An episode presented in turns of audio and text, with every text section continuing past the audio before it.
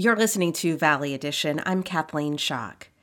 The physical and emotional toll of treating COVID 19 patients is driving many nurses to leave the profession, which raises alarms about the state's capacity to educate the next generation of nurses to replace them.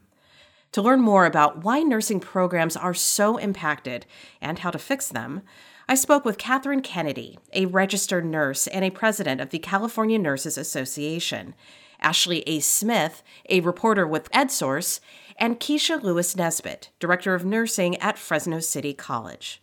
Catherine Kennedy, as the president of the California Nurses Association, could you just start off this conversation by explaining how vital nurses are and in doing so help us understand why a nursing shortage is something we really all should be concerned about? Oh absolutely and thank you for having me. Are nurses uh, important? Absolutely um, and it clearly showed over the years the importance of having not only bedside nurses, but nurses in public health as well as other areas. And they are important because, you know, even years ago when I first started, we didn't have the nurse to patient ratios. And so it was difficult, albeit, you know, patients were not as sick as they are today. And back then, before we had nurse to patient ratios, nurses were leaving because of the conditions in the hospital. What COVID showed us is that the conditions were terrible in the hospital because the employers were not prepared for this pandemic. And we didn't know this was a novel virus. And so as a result of that, you know, nurses began to say, you know, I can't take this anymore, and they're leaving. So, you know, there were shortages back in the day, back in the 80s, before we had nurse to patient ratios, and you know, they were talking about shortages. But once we got the ratios in, nurses came back. Here we are with COVID. You know, again, this is a pandemic that has not gone away. Nurses are retiring and leaving the profession. And is there a shortage? Yeah, but I, I we really think that it's the employers have caused this shortage. One, because they are constantly keeping us short staffed in the hospital, canceling traveler contracts at one point, not really hiring. Um, so that's all been brought to their attention for those listening who are, you know, not familiar with how the system works, can you explain what travelers are? Sure, absolutely. These are nurses who get an assignment. They're contracted, so they're, these are nurses that are outsourced. They could be within the state, um, like in California, or they could be from out of state. It has the appearance of being very luxurious, that you travel, see the world, um, but these particular nurses, one, they are experienced. They come into a state um, and provide um, a supply of nurses for a hospital that may be extremely short. Here's the problem if employers would invest and train nurses within their own state, there wouldn't be a need to have travel nurses. These are nurses that are coming from maybe another state where the pay is not as lucrative as it is in, say, California, um, where we have a lot of unionized hospitals. So it is a concern. Does it meet the needs when, when you're desperate and you want to take anybody that is competent and has the skills?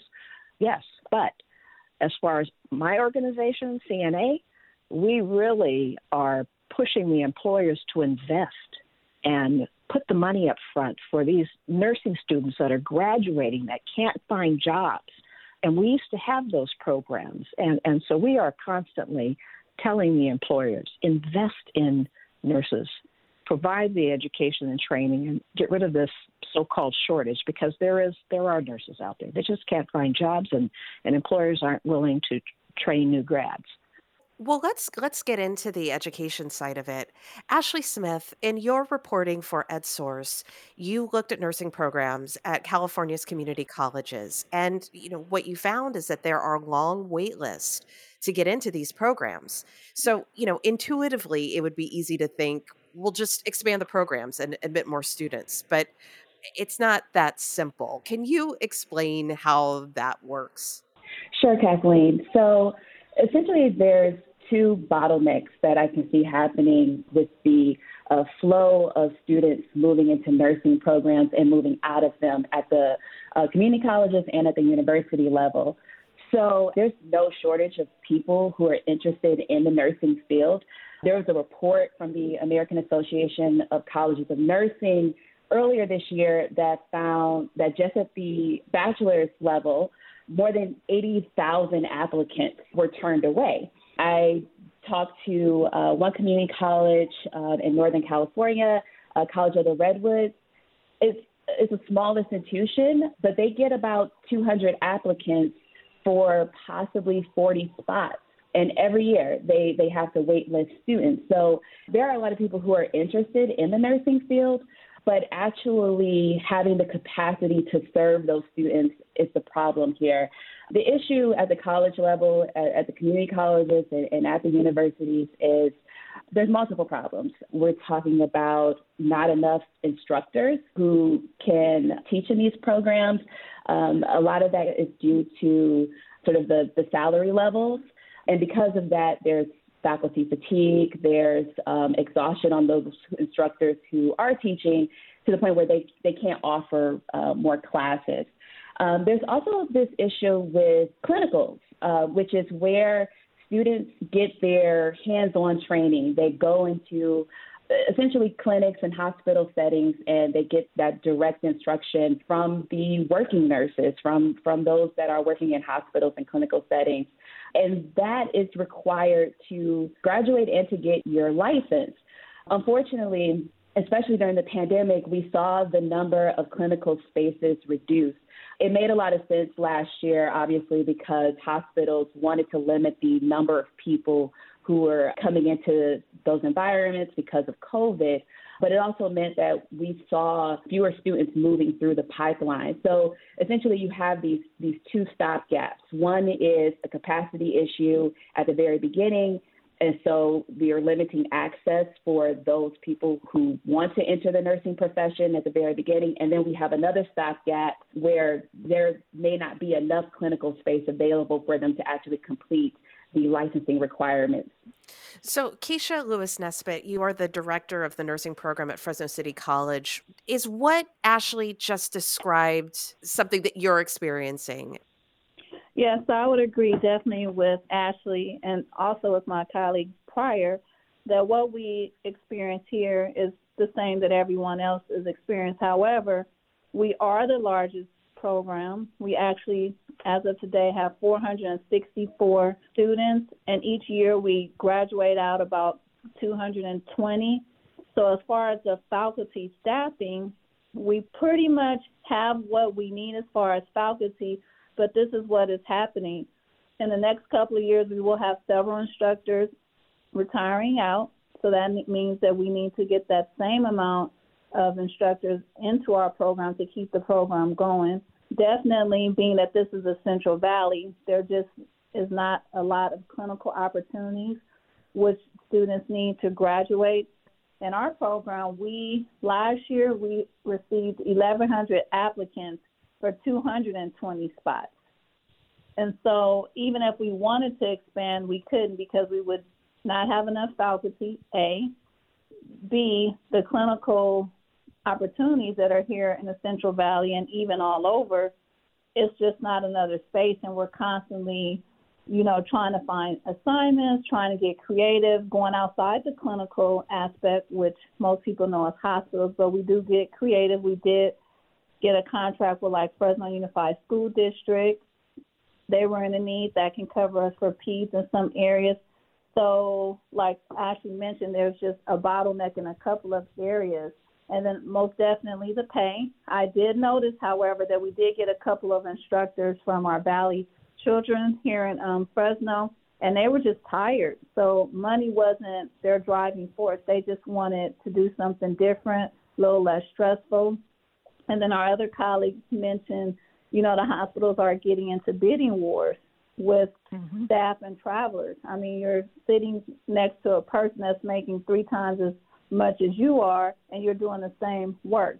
And then hospitals are not incentivizing their own staff or giving them bonuses, but they're requiring them to do the exact same work at the exact same pace and just have a difficult time. So that becomes a issue as well. So those several things that both the ladies mentioned, I would definitely agree with, but also more importantly, there will be a lot of our instructors across the world that are just, you know, tenuring out or retiring out. And that's going to be something that we need to address and have been addressing and will continue to address. Catherine Kennedy, as the president of the California Nurses Association, did you want to follow up on that? Let me just say this. One of the other things that I've done for the last seven years, um, even though the commission has been dismantled and has a new name, I was one of the commissioners for the California Healthcare Workforce Policy Commission.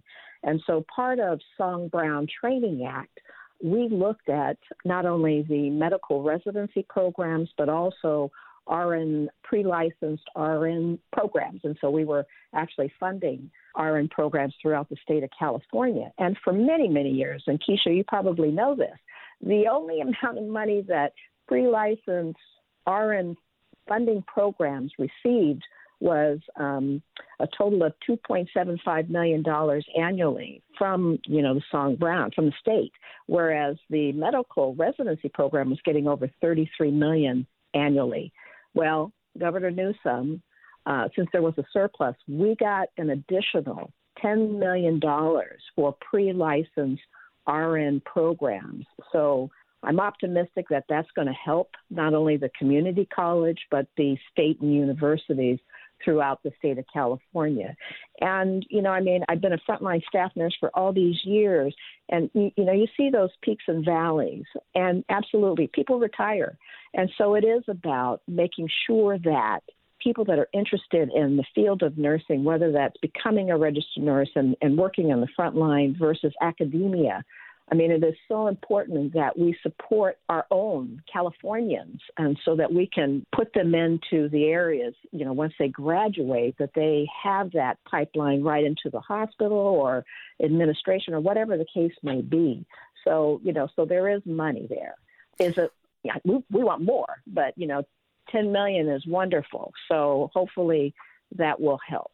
Fingers crossed. So, Ashley Smith, and you're reporting for EdSource, you've been ta- keeping track of what's happening at the state level. You know, what are you hearing about about um, allocating more funding for uh, nursing programs?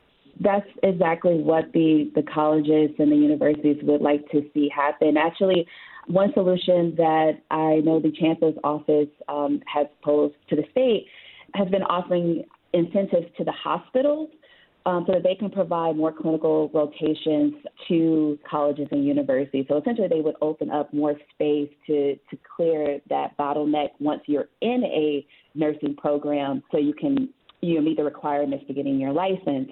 I mean, more more money would be helpful. I mean, there's been a number of reports made to the legislature, to the governor's office, just pointing out that we do have a problem here and that more resources would, would help um, if they had an ability to possibly change some policies at the college level when it comes to offering higher salaries, that would be helpful. Um, I have heard that some colleges have spots open for instructors and they are struggling to get applicants and and you know I, I do I do agree that uh, with, with Keisha that it there is fatigue. Obviously, there there is a, lot of fatigue for um, those that are in the profession, and then asking them to also, you know, come into a college setting and teach um, could possibly be too much. And perhaps that's where you know having the possibility of, of offering more money, uh, higher salary, could be used to recruit those registered nurses into the colleges. So there's a number of ideas that are out there, but I haven't seen a lot of movement on them. So before we wrap up, I, would be really curious to hear from both uh, Catherine and Keisha about what you think the future of nursing looks like coming out of this pandemic. What will be the lasting legacy of COVID 19 on the nursing profession? Um, Keisha, we'll start with you. Um, thank you. Yes, I think that out of this pandemic, I believe that more people will even be drawn to nursing because people were able to see us in a different light. I know people always tend to think of the frontline nurse being the hospital nurse, But then there's also been a lot of fatigue on administrative staff on all levels, management, supervisory, even chief level stress levels. So I I think with that that while everyone was at home and watching the world unfold, they saw the nurses stepping up in all capacities because even though we have the front line, we still have the backline staff that I would call that had also worked early mornings, late nights, weekends just to make sure that, you know, everything went accordingly and staff had what they needed and you know, it was just a tough time for everybody. I mean, there were people walking out and you know, and there were people stepping in, but the salaries have to be addressed because I'm gonna honestly say that when I've had conversations trying to recruit instructors, even if they do it part time, they're saying, you know, I can go work at the hospital one shift versus working three days at a college as an instructor. So it's like, okay, we have all these funds, but where do we put our money at? Where do we really you know, identify where the issues are. So we have to definitely address salary because a lot of people would love to go into instructing. I mean, it's very passionate, it's very rewarding. You can um, see your students go from A to B, but I do see a lot of people still wanting to go into nursing. I think the world shined a huge light on us over the years. And I see it progressing. I see it getting better. I see that um, people are able to see that we may have not been being treated fairly over the years, and something needs to be done, and something needs to be done immediately. So I, I see positive changes, but again, it has to be on a um, political level and within our organizations and state level. Ashley, did oh, you want to follow want, up on that? Yes, I, I, I, did. I just wanted to piggyback off of what Keisha was saying because there's already projections that we're going to see like record breaking interest in the nursing profession. And so the educational enrollments are actually expected to like surpass pre pandemic levels. So there's I just want to say that there's there continues to be huge interest um, in the nursing field, especially I think because of the pandemic, where there almost appears to it's, it's a very respected profession to begin with, but there almost seems to be a heightened level of uh, respect and awareness for, and, and, not just nursing, but I'll say for all of allied health and, and medical fields and, and professions that we're just seeing uh, far more interest in moving into that area, and that's only expected to grow over the next few years. So that's great when you consider the shortages that we're looking at, but we really have to solve some of these barriers and issues to get to actually getting these potential students, these future students into the profession. Yeah, I would agree I, with that. This is Kathy. You know, because really it is about the employers really investing in these new graduate nurses. I mean, this is for the hospital side. And it's been proven that if employers spend the money up front, and many years ago it was like $125,000 per new grad, you get somebody that is not only loyal to the health system. You know, I worked for Kaiser, been there for 40, 40 years. And I, as a new grad, I didn't work for Kaiser then because they wanted experienced nurses. But but once I got into Kaiser, um, and this is other systems, they at many years ago put that money up front and began to train new graduates. And the the end result was that you had a, a loyal employee that stayed with the system for many years. So, you know, we are really, our organization is really talking to employers to say invest in these new nursing graduates and making sure, you know, because that you will keep that going as far as the supply of nurses in the hospital. But the other thing that our organization is really emphasizing is that we need to invest in our communities the lack of having school nurses in our schools, the fact that the issue of mental health for our children and other people. I mean, there are so many ways that we can utilize nurses, but again, we've also got to think about academia and the retiring um, professors there and increasing their salaries. But there, you know, I'm we are hopeful um, like I said, we've been there before when there was supposedly a shortage back in the 80s when we didn't have ratios. And there are nurses that once we got the ratios in place, they came back. They came back. I've been talking with Catherine Kennedy with the California Nurses Association, Ashley Smith with EdSource, and Keisha Lewis Nesbitt with Fresno City College. Thank you all so much for being on the show. Thank you for having me. Thank you. Thank you.